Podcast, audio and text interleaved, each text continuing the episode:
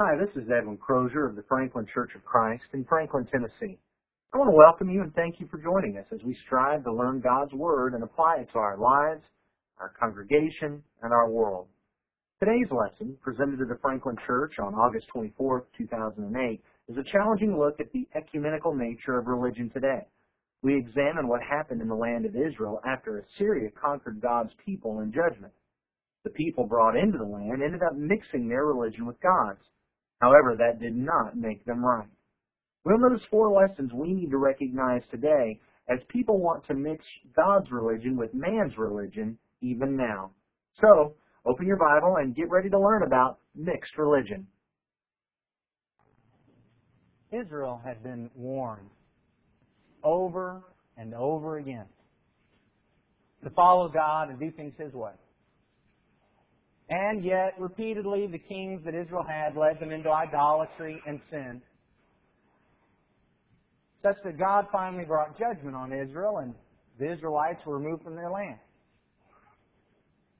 The Assyrians, having conquered them and carried them off into captivity, then took other nations that they had conquered and brought their people over into the Israelite territory. The, the idea was basically to kind of shake everybody up to demonstrate that we're in control and you're not in control of your life, and we're going to put you into a strange place with strange gods and with all kinds of strange problems.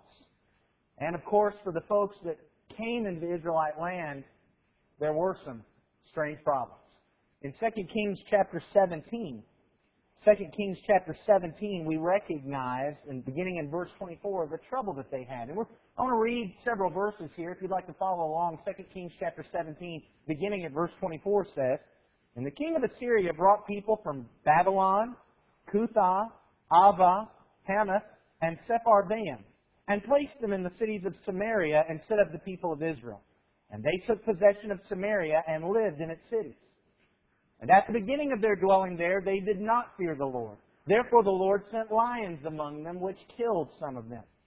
So the king of Assyria was told, The nations that you have carried away and placed in the cities of Samaria do not know the law of the God of the land. Therefore he has sent lions among them. And behold, they are killing them, because they do not know the law of the God of the land.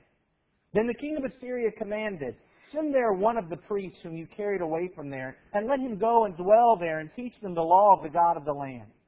So one of the priests whom they had carried away from Samaria came and lived in Bethel and taught them how they should fear the Lord.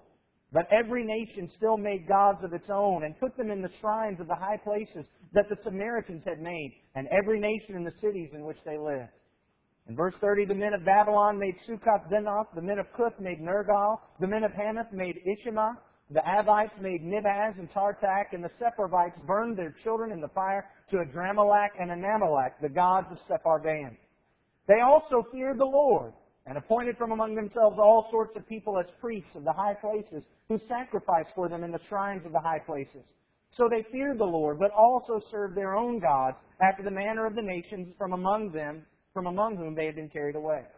Verse 34 says, To this day they do according to the former manner. They do not fear the Lord, and they do not follow the statutes or the rules or the law or the commandment that the Lord commanded the children of Jacob, whom he named Israel. The Lord made a covenant with them and commanded them, You shall not fear other gods or bow yourselves to them or serve them or sacrifice to them, but you shall fear the Lord who brought you out of the land of Egypt with great power and with an outstretched arm. You shall bow yourselves to him, and to him you shall sacrifice and the statutes and the rules and the law and the commandment that he wrote for you. You shall always be careful to do. You shall not fear other gods, and you shall not forget the covenant that I made with you. You shall not fear other gods, but you shall fear the Lord your God, and he will deliver you out of the hand of your enemies. However, they would not listen, but they did according to their former manner. So these nations feared the Lord and also served their carved images. Their children did likewise, and their children's children, as their fathers did, so they do to this day. What a very interesting story. I don't understand exactly why God allowed here for them to be in their mixed religion and remove the lines of judgment. But we still recognize that God is not pleased as these folks are involved in mixed religion. They feared the Lord, it says, but they also followed the gods of their former customs, their, their former manner, the, the gods of their own land. And they tried to mix those things together. But God was not pleased. And in verse 34 said that they did not fear the Lord. The reason I want us to take a look at this story today is because mixed religion is not just something of the past. Mixed religion is something that is, is going on today. God has given us His New Testament. God has given us the guide for how we're supposed to serve Him and, and how we should worship Him and how we should live as Christians. And yet today, folks have added their own books to that. And they've written their creeds and, and they've written their new other testaments. And they've, they've added all kinds of things to what God has said. So many are bringing into what they call their Christianity, their, their baggage from their former lives. And acting as if that is just as much a part of God's religion as these folks were thinking that their other idols were as, were as good as God's religion. And we need to take care. We need to take care that we are not mixing our religion with God's religion.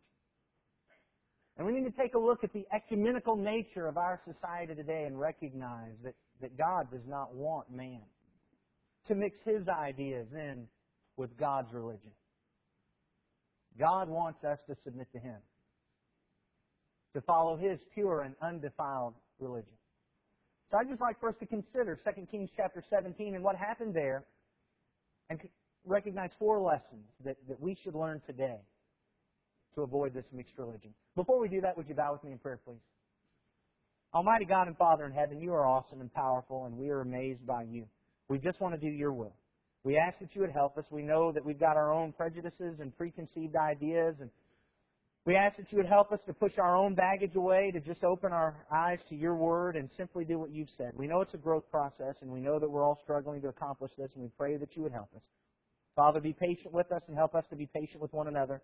But at the same time, help us, Father, to have standards according to your word, to help bring folks along so that they will be submitting to you and not following the commandments of men. Father, we love you. And we thank you so much for loving us and sending your Son to die for us. It's through him that we pray. Amen.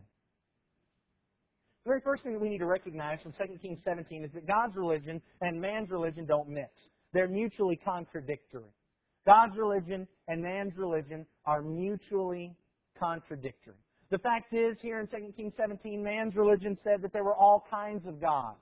There were gods for every land and nation. There were gods for the hills. There were gods for the plains. There were gods for the seas and the ocean. There were gods for the sky. There were gods for the forest. But the Bible says, God's religion says, there is one God and Father of all. Ephesians chapter 4.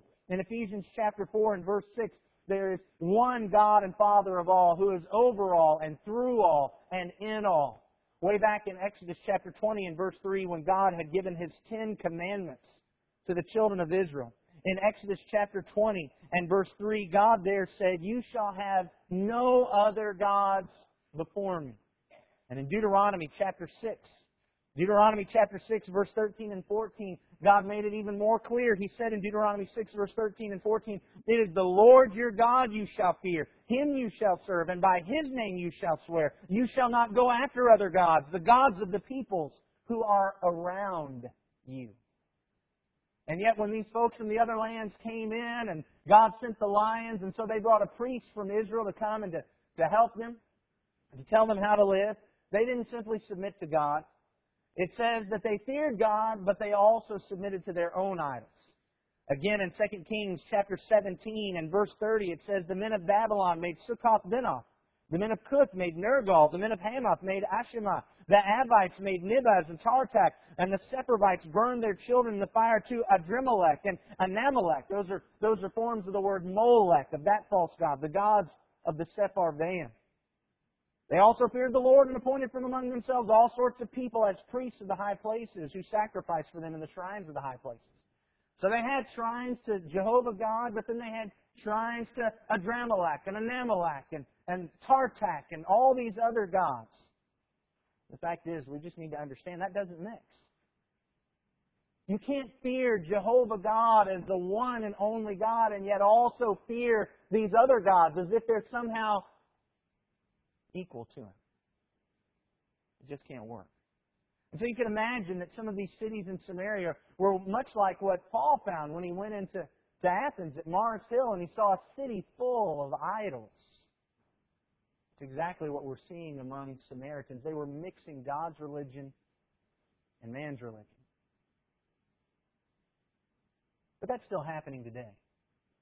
I recognize there, there aren't many churches that, that would give honor to false gods, though I think there are some. But we recognize that there are all kinds of people who claim to be Christian that are bringing in man's rules to mix with God's. And we need to remember what Jesus said in Matthew chapter 15 and verse 9. In vain do they worship me, teaching as doctrines the commandments of men. We don't have to set up a room with an idol in the back and come in here and worship and praise Jehovah God and then go back there to, to fall before some idol to be mixing religion. When we're bringing man's commandments and man's doctrines into Christ's will and trying to mix it together as if God will be pleased with us, we are mixing religion as much as those folks in Samaria were. And we just can't do that. God's religion says in Ephesians chapter 4 and verse 4, that there is one body, that is, one church. But man's religion says that there are numerous churches and we get to choose the one of our choice. God's religion says in John chapter 4 and verse 24 that we need to worship our God in spirit and in truth. But man's religion says we can worship God however we feel. God's religion says in Jeremiah chapter 10 and verse 23. In Jeremiah chapter 10 and verse 23. I know, O Lord, that the way of man is not in himself, that it is not in man who walks to direct his steps. And then in Proverbs chapter 16 and verse 25, Proverbs chapter 16 and verse 25, where it says, There is a way that seems right to a man, but its end is the way of death. God's religion says that, that man can't direct his own steps just from his own will. He can't trust just what he thinks, but he needs to rely on God. Man's religion says just do whatever feels right in your hearts. God's religion says in 2 Timothy chapter 3 verses 16 and 17, all scripture is breathed out by God and profitable for teaching, for reproof, for correction, and for training in righteousness, that the man of God may be competent, equipped for every good work. God's religion says that the scriptures have been given to us as a pattern and a blueprint for how we can serve God. Man's religion says, oh, the New Testament is just a love letter. Just letting you know God loves you. Do what you want. God's religion says in John chapter 5, John chapter 5 at verse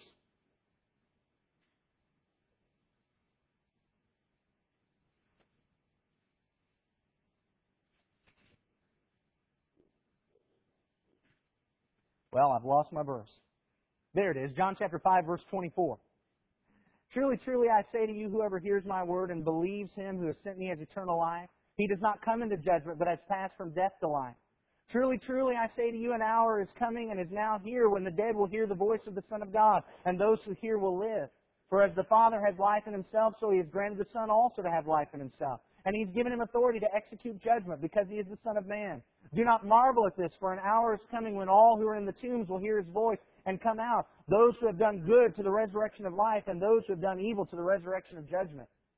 God's religion says that a judgment is coming and we'll be judged according to our deeds. But man's religion says that God loves us too much to ever judge anyone.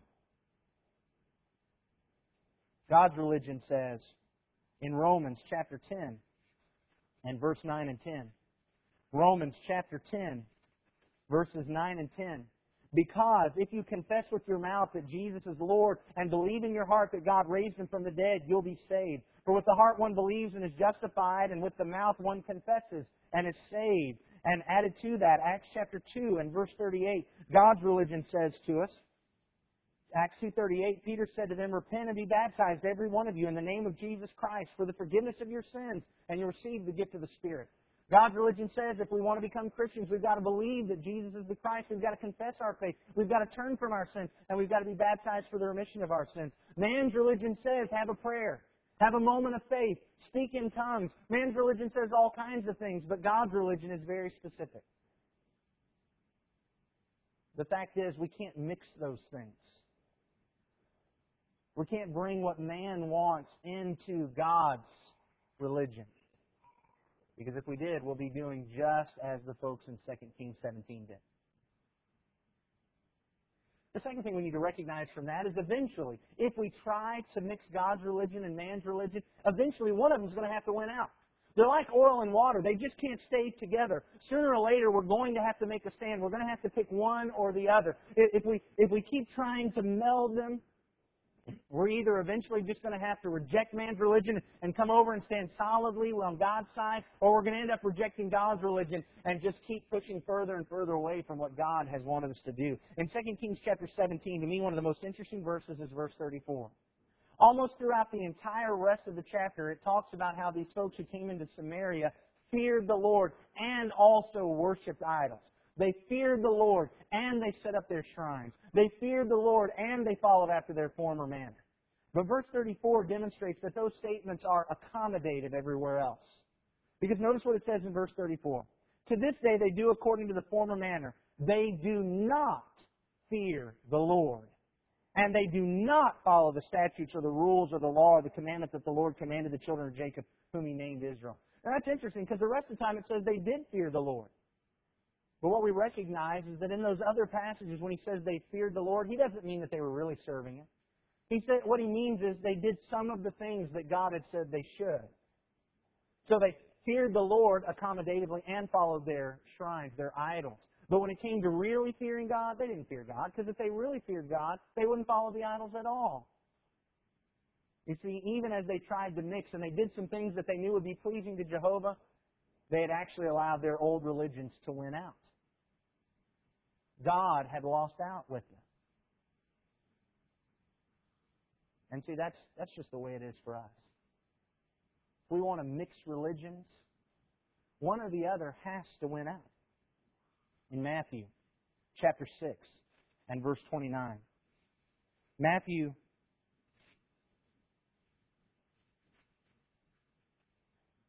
Twenty-four. I'm just having a tough time remembering my verses this morning. That, again, and somebody even prayed that I would remember it. I think Dan did. I appreciate that, Dan. I obviously needed that today. Matthew 6 and verse 24. No one can serve two masters, for either he'll hate the one and love the other, or he'll be devoted to one and despise the other. You can't serve God and money. Now, I understand here that Jesus is talking specifically about allowing material things to get in the way of our actual service to God. But the principle is the same no matter what the two things are. You just can't serve God and something else at the same time. Sooner or later, one of them has to win out. Sadly, once we start mixing religion, it's almost never God that wins out. And in fact, the mere fact that we're mixing religion has shunted God off to the side. I've talked to brethren at various times. I remember talking to one brother in Christ who I had heard on a radio show with a denominational pastor, and the pastor taught a faith only salvation which denies what James chapter 2 and verse 22 says. James chapter 2 and verse 22 points out to us. James 2 and 22, you see that faith was active along with his works, and faith was completed by his works. Brother in Christ on this radio show with a pastor that taught faith only salvation. And when I finally called in because I just couldn't handle this anymore and said, How can you guys say that you're united when you teach such mutually exclusive doctrines of salvation? And their response was, Well, we're closer than you think. Because you see, the brother in Christ was beginning to mix man's religion with God's religion. And I talked to another preacher of the gospel who claimed that he believed Acts 2.38 was biblical, that we should repent and be baptized for the remission of our sins, but then also said, but you know, maybe some other folks will be saved some other way. What's your verse for that one? You see, folks are mixing religion, and the reality is, sooner or later, one has to win out. We either have to move solidly on God's side and stand by His word and stand up and proclaim the truth no matter how people are going to take it and what they're going to say to us. Or we're going to get further and further away into man's religion. There's just no way to mix it. Because once you start mixing, you start having inconsistency, and then to try to make it consistent, you, you're going to have to go one way or the other. The reality is, eventually one will win out. We're either going to choose to serve God, or we're going to end up following man's teachings. The third thing that we need to recognize is that those who follow mixed religion have nothing in common with those who truly follow God. And, and I mean that, not in the I mean obviously. Obviously, there's the commonality if we're going to worship Jehovah God, that, that we believe in Him and we believe in Jesus. But I want you to see this in the sense of Ezra chapter 4, verses 1 through 3. In Ezra chapter 4, those who had been held captive throughout Assyria and then Babylon's captivity with Judah were finally set free to come home and build the temple of the Lord. And as they're building, the folks who had been in Samaria who were following Jehovah and following their false gods, those who had the mixed religion, they came and said, hey, we want to help you build this temple. We want to be right with you because we believe in Jehovah God and we follow Jehovah God and so we want to build this temple to Jehovah God.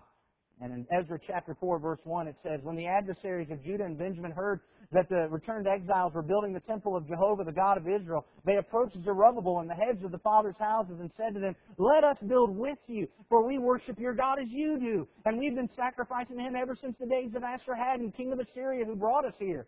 But Zerubbabel, Jeshua, and the rest of the heads of the fathers' houses in Israel said, You have nothing to do with us in building a house to our God, but we alone will build to the Lord, the God of Israel, as King Cyrus, the king of Persia, has commanded us.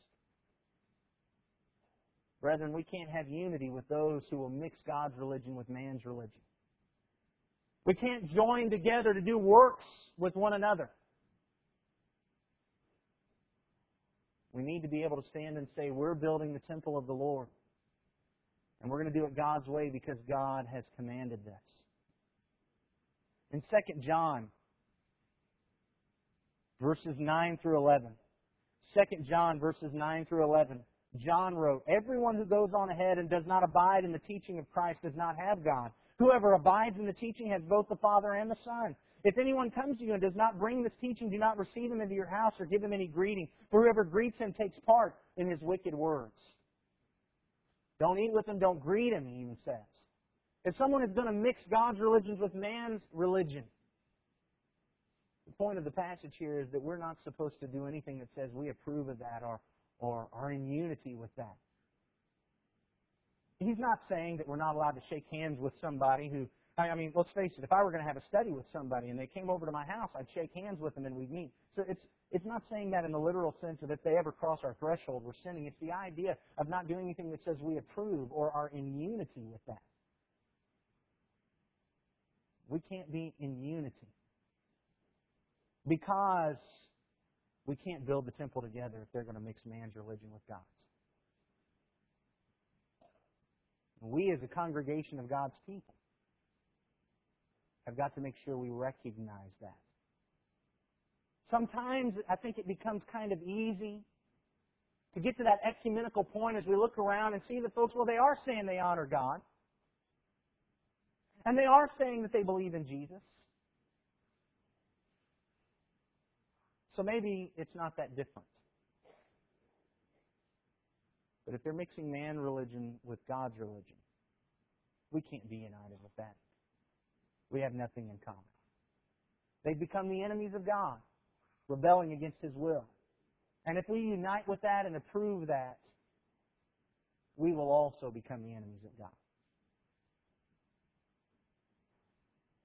Finally, what this means for us is that we need to examine our own teachings and our own practices. We need to take a look at ourselves. You know, it is so easy to hear this kind of lesson and, and start talking about all those people that are out there. It's so easy to talk about how, oh, if they were all just like us. But you know, the reality is this is a growth process. And if we begin to assume that everything we're doing is just A-OK and all right, we're not going to grow anymore. We've got to be looking at ourselves. You know, the problem that happened here in 2 Kings chapter 17 was the fact that these folks, it says, brought in their former manner or their former customs, as it says in verse 34 and also in verse 40. It wasn't that they didn't understand what was said to them. It was the fact that they had former customs that they brought into that and tried to mix together. They saw Jehovah God as merely the God of the land, according to verse 26. You see, that was their former manner. They, they just couldn't, when they came to see this God in Israel, they just couldn't fathom the idea of a, a universal God who's just God over everything. You know, they, they saw gods of nations and, and places and things. And so they brought that in. Well, what we have to be careful of is bringing in our own baggage. You know, in Galatians, when Paul wrote to the Galatians, he demonstrated that the Jewish Christians had brought the baggage of their Judaism in with their, with their circumcision and some of their feasts. In Revelation chapter 2, as John wrote to Gentile congregations in the seven letters to the churches of Asia. In Revelation chapter 2, he points out that the Gentiles were bringing the baggage from their paganism in as they were eating meats offered to idols and, and being involved in the immorality that surrounded that. You see, the problem here is bringing our own baggage in, and we've got to take a look at ourselves. With what we're doing as individuals and as a congregation, is there anything where we're bringing our baggage in? Where we're bringing what we did where we were before. Or we're looking around at, at things that please us that other people are doing and, and bringing that baggage in. We've got to make sure that what we're doing is really God's will. Because if we're bringing in our baggage from our former manner and our former customs, we're mixing our religion with God's. And God doesn't want that. And God will judge that. Judgment is coming. God's religion said, remember? John chapter 5, verse 28 and 29, an hour is coming. We'll be judged. I understand that in 2 Kings chapter 17, because of God's ultimate plan to bring Jesus into the world, He tolerated the mixed religion. But as Acts chapter 17 says, and when I say tolerated, I don't mean that those folks were allowed to go to heaven. I just mean he let it exist without bringing immediate judgment. We need to remember what Paul taught in Acts 17. Times of ignorance have passed. God expects all men everywhere to repent. He wants us to follow his pure and undefiled religion. How are we doing on that? I hope this lesson edified you and glorified God. Let's remember what we learned. Number one, God's religion and man's religion are mutually contradictory. Number two, eventually one or the other will win out. We can't serve two masters. Number three, people in mixed religion have nothing in common with those truly following God. Number four, we must examine what we are doing to make sure we are really following God's will. If you have any questions about this lesson, or if you have any spiritual needs or prayer requests, feel free to call us at 615-794-2359 or contact us through our website at franklinchurchofchrist.com. Also, if you're ever in the Middle Tennessee area, we'd love to meet you. Feel free to attend one of our classes or assemblies. You may get a schedule or directions to our building at our website. Again, that's franklinchurchofchrist.com. May God richly bless you as you draw closer to Him more importantly, may you richly bless God.